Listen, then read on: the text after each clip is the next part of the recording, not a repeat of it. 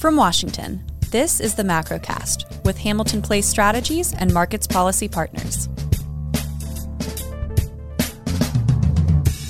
Good morning. It's Friday, July 1st, 2022. You're listening to the Macrocast brought to you by Hamilton Place Strategies and Markets Policy Partners. I'm Tony Fratto, New York. Got Brendan Walsh. Brendan, you in DC or are you up in Cape Cod? Cape Cod got here on Monday.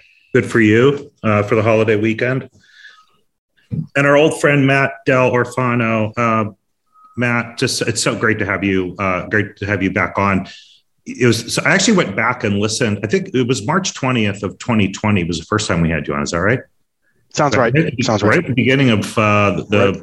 shutdown. Yep.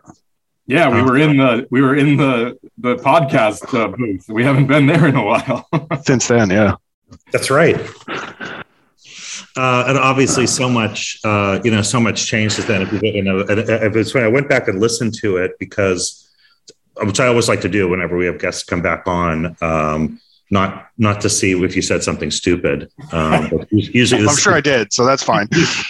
well, everybody was kind of stupid there, but I actually, when I listened to it, I, I thought we were actually kind of prescient on. We were, I mean, look, that was a week we were talking, spending a lot of time talking about Fed response, you know, and and uh, whether the fiscal package. It was funny. We were. Um, we all concluded that at that on that day they were talking about a one trillion dollar package, and we all kind of concluded that's ridiculous, double it, and which they ended up doing actually mm-hmm. uh, in short in short order. Some ways here we are, not talking about the the outcome of those acts, at least uh, not not not on the not so much at that point on the fiscal side. I think all the all the fiscal spending in 2020 was pretty well absorbed uh, certainly the start of the monetary policy response in March of 2020, which was pretty significant in all the tools that they uh, that they used, and um, and I think we can all conclude. I think everyone has all. I think everyone has now pretty universally concluded that you know they went too long uh, with some of the tools, and we're dealing with some of um, the the outcome of that with uh, sustained inflation at rates faster than uh, a lot of anybody named Larry Summers didn't um, anticipate. And um, it's going to be with us for a long time and causing a lot of economic upheaval right now, political upheaval as well, but also just a lot of misunderstanding of the components of inflation. And one of the things we, we did our prep call yesterday, I was just fascinated by your discussion of understanding the components of inflation. It was just really interesting. I'd love to love for you to just like dive back in right. on that and tell our listeners like uh, like some of the complexity of understanding the um, the uh, the dynamics of rates moving up and rates moving no, i'm sorry inflation rates not yep. policy rates rate you know inflation rates prices moving up prices moving down uh, and as they fit into our understanding of the components of inflation um, and so I'd love for you just like to, to, to lead us off, sure. kick us off with that discussion. Sure. So, uh, you know, I think uh, obviously a lot has happened in those in those couple of years and and a lot of there has been a lot of spending that popped up because of stimulus there's been a lot of supply chain constraint some of it because of direct labor issues some of it because of um, issues overseas, for example, China production shutdowns, yeah. uh, and a lot of, I'll call it retailer response um, in terms of, hey, you know, if there's not enough goods, I don't have to mark things down. And a lot of rotation between everyone buying home stuff and then reemerging from COVID and and and all of those things. Um, you know, the way the way I try to describe it is every one of those in isolation. When you're looking at any kind of inflation number that we love to aggregate and make something simple out of uh, is kind of like a rat going through the snake, right? It creates this lump, right? But the problem is, is we have so many of these lumps going in so many different directions. It's really hard to see what's actually going on. And so the easiest thing to do is to default back to, uh, hey, here's the aggregation, right? And you can get duped one way or the other way pretty easily. And all of this can matter a lot for the markets when they see a big inflation number, a top, a headline number, last um, last month, for example, it can matter a lot to people on the ground. I, like we can talk economic numbers all you want, but when gas prices go up 50%.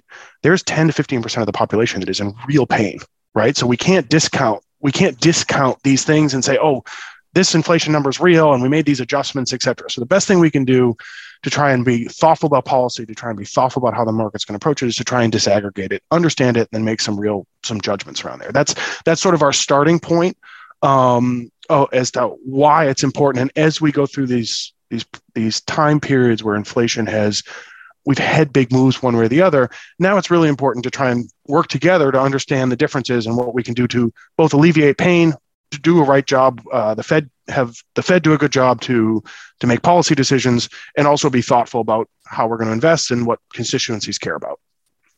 Um, so that's that's sort of that's the starting point. Uh, and I'm glad to talk about some details. We can dive into that. Um, but that that's that's the starting point. So I hope is that where the angle that makes sense for you? Yeah, absolutely. That's a, that, that's exactly right. Yeah. Great. Um, so I think you know we and and you mentioned our prep call. I think the way we laid it out is. I think people, um, people think we just wing. We just come on here and wing it, uh, Matt. So yeah. we pull back the curtain a little bit. That we actually do. Yeah. yes. prep. There's a spreadsheet. We, yeah. You know, we're, we're good shape. guys. Yeah, there's prep that goes on here. Yeah, research believe it or not, different direction, but we do actually yeah. yeah, whether the prep translates into the actual podcast. This is a professional story, podcast. This is not like DIY. No one's in their basements right now. um, so look, I think I think a couple things that you know we I try to do, and I'll talk about the CPI because there's you know CPIs. Look, they're they are doing, and, and I will tell you, you know, we are very lucky in this country. I, I cannot express it enough how lucky we are to have massive teams of people, and whether it's at BLS or BEA or many of the other measurement agencies that are well funded um, to be able to make these measurements. Because there's places in the world, developed places in the world, where there's no way we could have this conversation because they don't do that. So all that, I mean, these these folks do incredible work and they give us the best estimates they can and they revise them and they're open and honest and uh, i'm always impressed where i can pick up the phone literally pick up the phone and call BLS or the bea and they mm answer. And they'll tell you and answer any questions so we're we're very lucky to have those agencies be well funded because they do incredible work. Um, and so i think i think one thing that um, you know, one thing we try to do with the CPI, which is the consumer price index, which is trying to represent what people feel on the ground, we try to look at um, a couple things. Um, the headline, obviously, because that affects how people are shifting spending. If you're spending more on gasoline, you're spending less on home goods. That's a thing. But we're also in this in this last couple years trying to trying to take out those those lumps in the snake, as we like to call them. So if I were to look at you know some of the we CPI is often reported, it's reported as a year over year, and there's adjustments, et cetera, and mm-hmm. it's sequential. And what people get kind of focused on for obvious reasons is a sequential is making best efforts to measure, you know, what what's what's actually happening from one month to month to the next. Um, and if you have 1% in sequential, people will quickly annualize that and say, boy, if this continues, that's 12% a year, right? 1% sequential times 12. Yeah. Um, and so we try and smooth that out and not smooth using fancy math, but smooth using some basic logic, right? We take a look at the, uh, you know, for example, in May, um, in in March, we had a headline of basically a percent and a quarter, right? Huge number. Um, what do we? How do we handle? In May, we had you know a one percent. How do we handle those and think about them? So the first thing that's naturally that people do is they look at the headline and they say, ah, that has very volatile things in it like food and gas. Now, I want to keep everyone in mind food and gas are very important to most people. Right. But we really are concerned when we talk about policy and inflation spiral and whether the worker is going to have to ask for a wage increase the next year, whenever the timing is. We want to see what's seeping through to the core. And the core is what they make best efforts to really understand the distribution of how people spend and what they have to spend over time without some of these things that move around a bunch, right? Um, we try to take that one step uh, one step further, and we tried to go through things that have had big big jumps because of COVID. So we can talk about things like the last couple months have had huge increases in airline spending. Right. Well, why fare, why'd fares go up in one month? Well, jet fuel went up because Ukraine was invaded by Russia. Right. Great. big contributor. Planes were not staffed properly, and everyone wanted to go on vacation. So do I want to take that vacation season too. Correct. Correct. Do I want to take that number and uh, just to be clear, in the core, they're measuring it very well, properly. But maybe I want to think about what the, I'll call it, you know, a the subcore is, right? Where I want to remove things that were battered by, you know, that were battered and coming back. And in this year, it's been the services. So th- Yeah. I want to remove things that have had big weighting changes. And we'll talk about used cars in a sec. But, you know, used cars, when you look at the weighting, was these are rough numbers, 2% ish of what people spent. That's best estimates on an annual basis. And the used car price to the consumer includes both the car and the and the margin the dealer makes. The um, but now we have situations where used cars, because of the price increase relative to other things, remember it's a relative spending basket, is Yep. now five-ish percent, a little higher. So did the world really change that much? And by the way, if you get in a car accident, your car is totaled and you have to go purchase a used car, or if you have to get to work, it, it stinks right now because you have to pay a lot for a car. But do we want to assume that that goes forward? So we try to remove those elements. And by, by removing those elements, what we've noticed is what I've noticed is basically that we've come down materially. If these are sort of the right way to think about it, if you're doing a one ish percent core, excuse me, headline, and you're doing a 60 ish basis point, uh, 0.6% uh, core, we're kind of coming in at a 0.35, 0.4 of this reweighted index of things that have stabilized. That is down a lot from last year. Why is it down? Because the price pass through is slowing down. Hmm. Now, could we have an issue over the winter where, hey, we require stuff that's made out of plastic to keep our lives going and oil is up and that will pass through? It absolutely will. But are we seeing the customer push back when Walmart comes out in their public press release and says, hey, we've had a big switch in the way people are spending on home goods? That's a price response. Sure, it's a price response to people feeling pain on the gas, but it's also an indicator that we're either going to switch down to private label versus branded, or hey, they're going to have to shrink the quantities again, or um, we're going to use less stuff. Um, and we're starting to see that demand retrench in the goods. And I think we'll very much see those smooth numbers be extremely relevant and start to reconverge in the back half of this year as the travel stuff starts to, to tone down. So that's that's how we try to look at it. And we'll go to more components. I mean, Tony, do you have any? Is that what other what other details there help make that that useful to people? And obviously, we'll talk about the used car thing and the and the and the margins in a minute. Yeah, I definitely, I definitely want to get into that. I was trying to think of like what are some of the other, the other sectors that sort of fit that same model of where we can, you know, think about them the same way in the sec, especially Sure. in the near term. Uh, and I think of that as the second half of this year and maybe into 2023.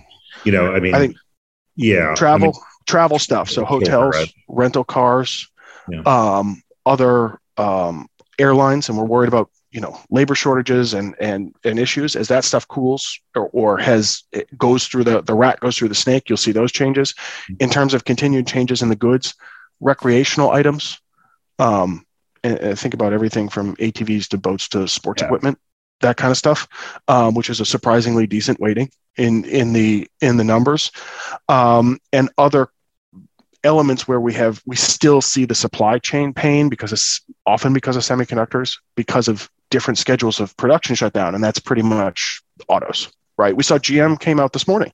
Yeah, and today our, sh- our shipments are down i think they I, I i you know if i'm misquoting slightly i believe they said their shipments are down 15% quarter on quarter versus 21 yeah. think about that Yeah. for a second Yeah, but, Right, so- yeah, but it is, but it was, it was, I didn't get a chance to look at it uh, that Mhm. closely either, Matt. But uh, but also, but I, I did see a number of something like they've they've shipped something like ninety five thousand cars that are missing something, right? Some component. Which you know, I think I remember talking about this last year. We had bought a new car. And because of the chip shortage, we only had one key. You know, uh, we Right. finally got our second key um, Right. a couple months ago. You know, No, but it's simple stuff that where they can't get them on the road. You know, one of the big one of the big issues the the tire pressure monitor. oh yeah, The yeah, because I think it, I, whenever every year the regulation anyway? Does this even well, work? they do work. Do they do, and and I think it's since what 16 or 18. I can't remember when they changed the regulation. You can't ship a car in the U.S. without them. It's like shipping without headlights, and so that's been a huge holdup. Is the tire pressure monitors? Um, these tiny little things. So so stuff like that. But 95,000 cars that I believe they said they have kind of sitting around because they can't get them in the customer's hands, those are going to come to market, right? Yeah. So that's going to affect a lot of other things. I think that's actually a great segue to talk about sort of some of the weighting issues. Yep. So, you know, we kind of talked about the categories. So when we think about travel, some goods that had too much of a spike in price, those matter a lot. Moving on to a specific category. Why does it matter? What are the numbers? And, and I mentioned to you, like the used cars are a great example. Roughly, definitely, cars have gone up. Used cars are 200% more expensive than they were before COVID. It's a round number. There, it doesn't matter. The point is, is that that's a lot. That's a lot. And because because of the weighting, and now from the consumer's point of view, that includes the price of the car, but also the margin the dealer is making, right? And the dealer has to work harder to get more inventory. They have to think about these things. If there's dealers are now confronting the other side of the story, which we'll talk about in a second, when you think about what they've uh, what the consumer sees and how we measure it, it's gone from about two percent of the weighting to about five, almost six percent of the weighting. Okay, what does that mean? That means that if car prices have gone up 200% and they come down 10% in any one month, which I don't think anyone would look at that and say, well, that's unreasonable if there's more new cars available or if inventory frees up or the summer's over, no reason cars wouldn't come down 10%. Well, if you do that in any one month, that can actually detract rough math 50 basis points, half a percent from your inflation number. So just like we take out the stuff that went up too much, we in our numbers try to take out the stuff that goes down too much to really understand what's going on. But there is there it is highly likely that we will have inflation prints over the next six-ish months that have big downside surprises, I'll call them. Are they really surprises? No. But is it hard to estimate the timing? It is. And so when we think about that and we see these numbers print, it's really important to try and dig into the details and understand that we're not, you know, not make decisions or policy decisions based on these underlying elements that might move too quickly. Because we, that could be a situation where and I, I'll say it, it's it sounds crazy, but there's there's a real opportunity where we could have a negative 0.6 or 0.7 on inflation. People say, how's that even possible? The core. Uh, because what if you had 10% decline in new, 10% decline in used, and a 7% ish decline in airfare, and hotels come off a little bit? You have a negative inflation rate. And that's a realistic negative? possibility. That that's probably going to happen. Sure. We, we just have to understand that it's out there, that it's a probability. If you understand that that can happen because of the way things are acting and how the weightings have changed, no problem. We can make good decisions. It's just making sure that people really understand that and don't over focus on it and don't immediately say, oh, these measurements are are bad because they move around a lot. No, they're quite good. You just want to look at the underlying and make your, you know, have a custom index or, you know, talk to the agencies who measure it and have them help straighten it out because there's a lot of room to do that. I appreciate you making the point on uh, which we had, uh, always have to do because it's easy to be frustrated by the you know data um, but as you keep as you keep saying, it's something I like to say too. These are truly the best data collectors in the world. Unbelievable. Like, there is nothing like this in the world, and so we shouldn't be too frustrated. So it's hard to do it on a big, complex economy like this. No, it's um, a national treasure. I, I, don't say that lightly. It truly is. Agencies. Yeah, they're amazing, really. Um, and, and, there's also like six different CPI measurements. They don't like hide it. They take the data and then you can group it differently. But people complain like, "Oh, you're hiding it." No, they they, they give it all on the, the website. It's just kind of how it gets reported. Uh, but right. It, it, there's no like secret. Yeah. Uh, it, know, it is one of the things that about uh, yeah about data reporting that sometimes like the wrong data will just be reported forever because it's what everyone expects. And if you try to change it people go bonkers. And I've tried, I remember trying to do that when we were Treasury on a couple uh, uh, capital flow numbers. And it's like people didn't want to hear it. You know, it's like we said, well, this is a better number. It's like they don't want to hear it. It's like you need to, you need to give me the number that I've always been paying attention to. Period. Which is why like the Dow 30 still exists. Yeah, Correct. Correct. It's nuts. It's nuts. Yeah. Um, um, but uh, can, can, I ask you? Talk about the margins.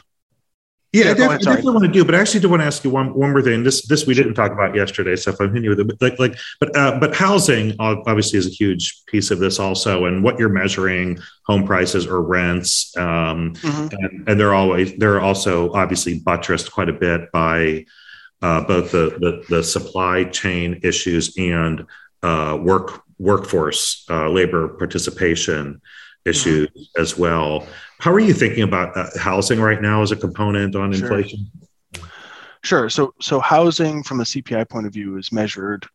It's a big portion of the measurement, by the way, as it should be right yeah. and and just as kind of like a very brief reminder there's a measurement a portion of it that's rents um, and it's done by survey and they're asking folks what their rent has gone up and they try to be careful about utilities and mixing and matching they, they do a good mm-hmm. job with the sample um, and then the second piece is they call owner's equivalent rent which is um, trying to capture the price of someone's living without scrambling the eggs with their mortgage. They're trying to make a real effort there to say, hey, what would your house rent for? Right? Which is very different from what do you think your house costs on a monthly basis? Because people tend to default to their financing costs, and that's a different cost, right? So we have to be a little bit careful about that. So they try and make best efforts to separate those two things. So they're trying to get a rent to rent owner's equivalent, which is why they call it owner's equivalent rent. Um, so when I think about what's happened there, I'm sorry, let's start with the big picture. It would be very reasonable in any world to think that rents ish should go up by wages ish. They should kind of match, yeah. right? Uh, is it perfect at any point in time? Absolutely not. But generically speaking, that's probably a right framework. Now, we have seen a lot, like we said, a lot of rats in the snake when it came to, and bumps when it came to housing in different regions we also had incredible supply chain constraints. Um, and so one of the things we we look at, and I will get to the conclusion on the housing in a second. One of the things we talk to a lot of contractors, big ones, not not little ones, well, little ones too actually, but we talk to them, and the reason we talk to them is we we ask them questions that um, folks like um, the ISM um, measure. Ask them, hey, what's going on with your backlogs? and so I, I, have a great example. We have a we have a I have a roofer who does commercial and residential, and he's a decent sized business. And uh, we talked to him, and he said, "I said, what's going on?" He's like, "I've never been busier in my life. Uh, we have a two or three year backlog. Uh, I can't get people. Uh, the materials are in shortage. It's it's. I have developers calling me. It's a mess." I said, yeah. "Oh, geez, what are you doing?" He goes, "Oh, I'm going on vacation." I said, What? He said, Yeah. He's like, There's nothing to do anyway. And he's like, By the way, he's like, Just so you know, he like, when this ends, my backlog is going to go from three years to three months in the matter of about eight weeks. He's like, I've been through, he's been doing this 30 years. He's like, just so you understand, he's like, right now it's it's a nightmare, but as soon as it ends, it comes off really hard. So I think what we're seeing now in the market, so I'm not talking about house pricing, but yeah, what we're seeing now is is the backlogs coming off as financing rates have gone up, mortgage applications have fallen, and stuff starts to stick. So immediately you see stuff back off, right? So so this roofer, I mean, again, he was like, I'm going on vacation because I already know what's going to happen, right? right? like he, he, uh, I'm going to, we're backing off, and he's seeing backlogs come off. People are going to buy orders will get caught up. People will buy less shingles, less plywood, all that kind of stuff as we sort of normalize. At that point, that that expense, that incremental cost comes away. We've also seen, and I know in some of our business surveys, and the um, the NFIB does it. Uh, they do it. Some of the small business sur- surveys do a good job of capturing this too. But we see a lot of the labor shortage and people asking for a raise. And when the boss says, "Hey, why'd you ask for a raise?" they're they said, well, I'm going to go work construction because I'm getting paid thirty dollars an hour, right? So I get paid seventeen here, but I got to go do that. Uh, I have a family, right? And so so we've seen a lot of that marginal wage pressure start to back off already, where people are showing up for their shifts in in existing jobs.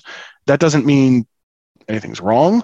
Yeah. Um, it's less growth for sure, no, no argument there, but it's actually a lot of normalization. So when you say hey, what do I think is going to happen to housing prices? I think we're going to have a period where we have few tra- fewer transactions. We're going to have lighter pricing, and we're going to have some of the margins in the housing come off as people work through the inventory that's out there. I would also say that we have the marginal buyer because of interest rates is is knocked out. Um, and, and I think constituencies that have a lot of credit union financing and a bunch of other elements there, should be introspective about how though some of that financing happened because the banks are so highly regulated. Wells Fargo and JP Morgan are not making the loans they were making in 2008. So I think there's probably a little bit of mess in there with some underqualified buyers, um, but nowhere near what it was last time. So I don't think we have a total balance sheet disaster. Yeah. Um, but the result is that, I mean, look, I think if I'm not mistaken, the home price appreciation, I think measured by one of the third party providers, not the Case Shiller, is running about 8% already this year. So I don't expect it to do another eight in the back half. That's kind of, but it doesn't mean. Point. Yeah, that's kind of my right. point. And that's a, the, the, sort of like the technical question of. it. I agree with you that like there's not a mm-hmm. house apocalypse coming at all because we didn't have we didn't have the supply or the people to build as many houses as the demand was asking for.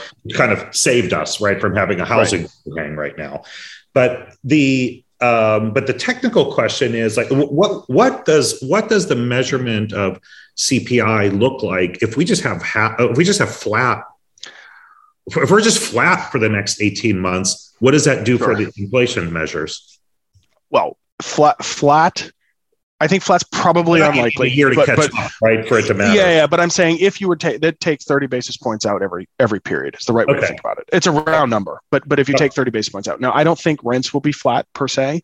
Yeah. Um, but but con- conceptually that would eliminate 30 basis points each period. Um, and and but I look, the last couple periods, housing has gone has done a 0.5 or 0.6 on in any one period so that annualizes higher than a five, yeah. right? Yeah. If it went back to doing 0.35 or 0.4, which is what it was in 2019, that's super healthy and it's back in line with 3% ish wage growth.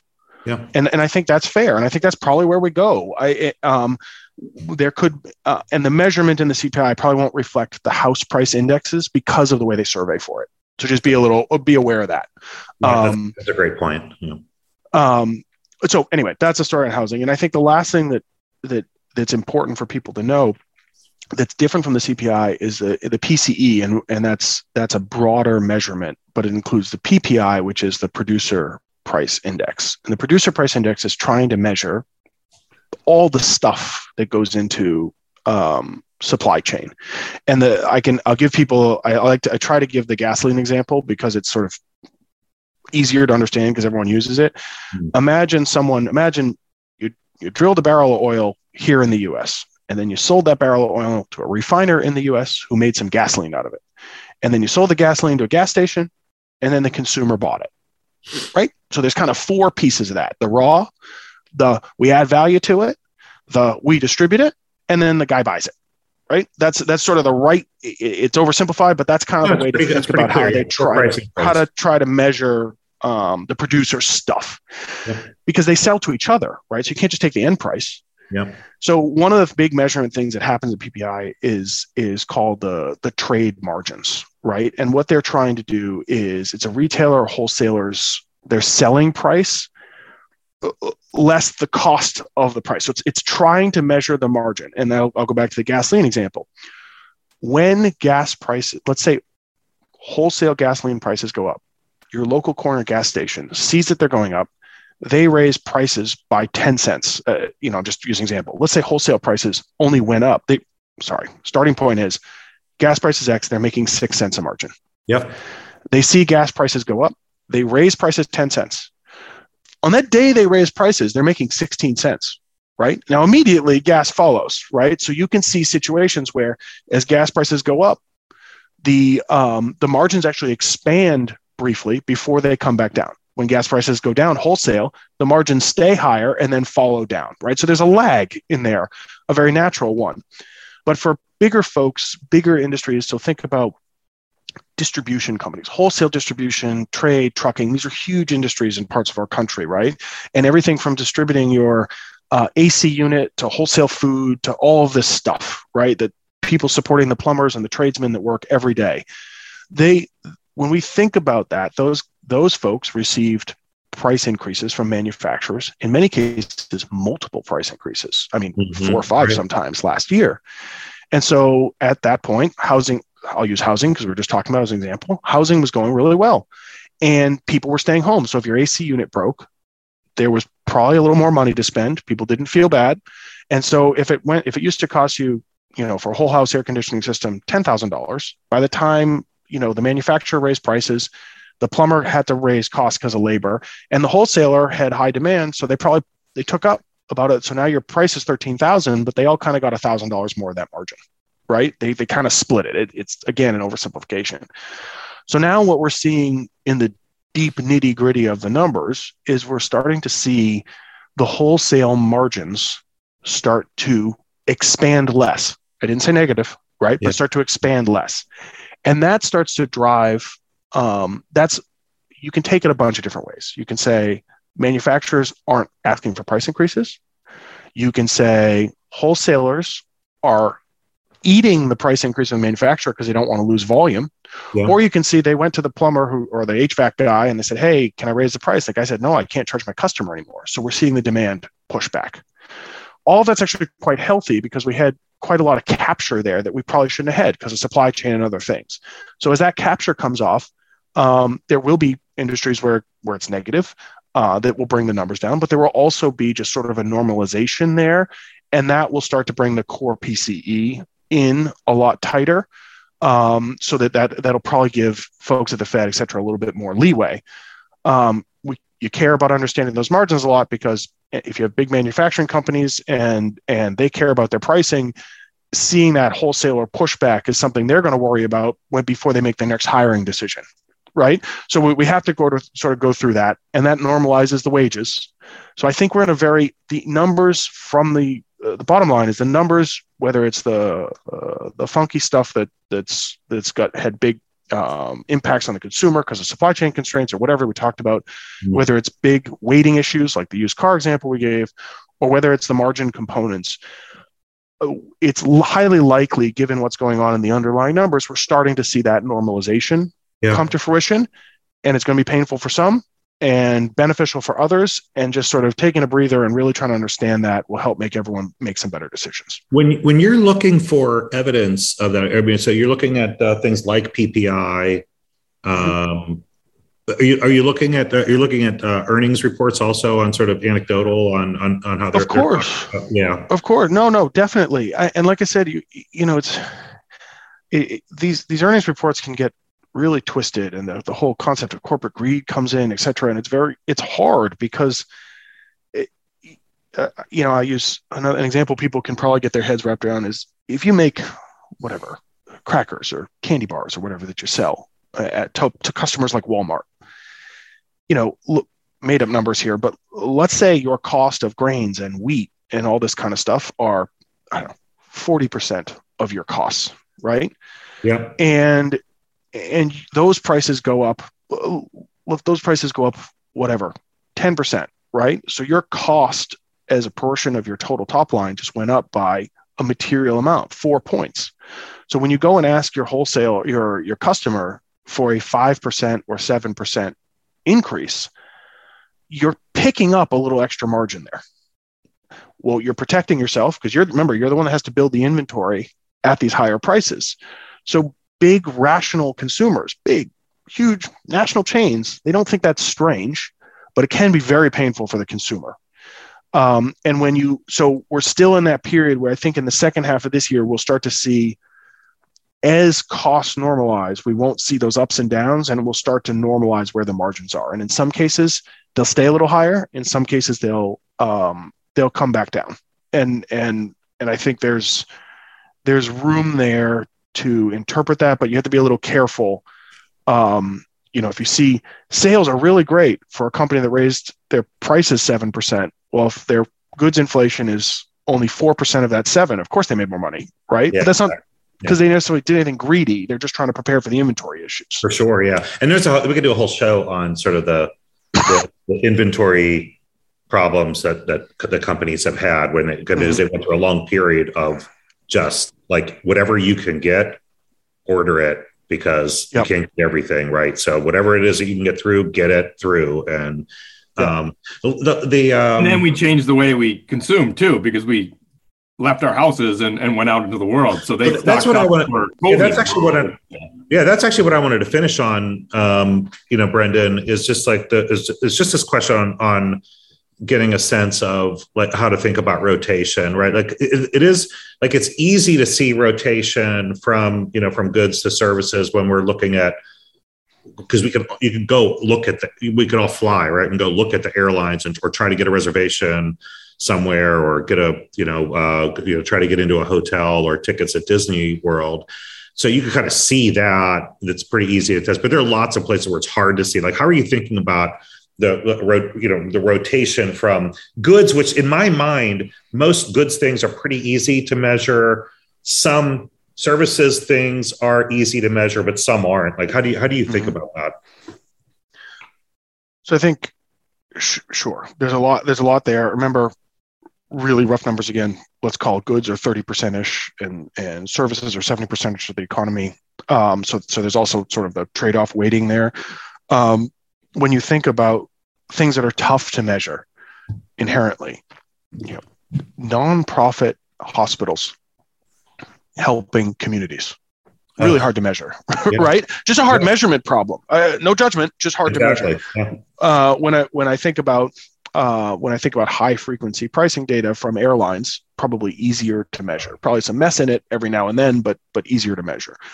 So um, I think you know I you can you can take a look at things like there's a PCE measure, which is disclosed. This isn't something I calculate. This is on the press release, um, uh, called the market-based PCE, where that is different from the trimmed. The market-based PCE, they make every effort to take out things where they have interpolated the price, and then they adjust it every year, just like they do. They make their seasonal changes, etc but they try and do a really good job of the stuff we can actually measure. That's goods and services, uh, and they have a core market-based PCE. So to just to simplify, if I wanted to take a look, if I wanted to sort of understand the stuff I could measure, and remember, PCE is not just the consumer; it's it's the stuff across PPI and P and CPI. Um, I, I, like to look at that market-based PCE. Um, it's not the answer, but I wouldn't want to interpret any other number without the benefit of that number. Yeah, right. Yeah. That's the right way to think about it. Yep. Um, yeah, I think that, that that's it's also accessible to anyone that wants to look at yeah, it. Yeah, it's, you know, it's easy to sort of look at and benchmark it over time. Yep. Yeah. Yep. Matt, yep. I have to tell you, this is like this went really quick. Um, I, I, I, can't wait to have you back on again. Every time, every time you're on, I just feel like I'm, I'm smarter, and I know you don't mind that I go and just like steal the stuff you say and just use it. no, way. you're good. Anytime. Thank you very much. It's always a pleasure. Yeah, we'll have you. We'll definitely have you back again uh, soon. Um, Brandon, good to catch up, man. Yep. Next uh, week we got a great uh, time. Yeah, have a great time. Friday uh, next week, but uh, first we got to celebrate the fourth. Yeah, absolutely. Right. Everybody, uh, have a. I hope everyone has a, a wonderful Fourth of July weekend. Go see the fireworks, and we'll catch you next week on the Macrocast. Thank you for listening to the Macrocast. Please remember to subscribe, rate, and share.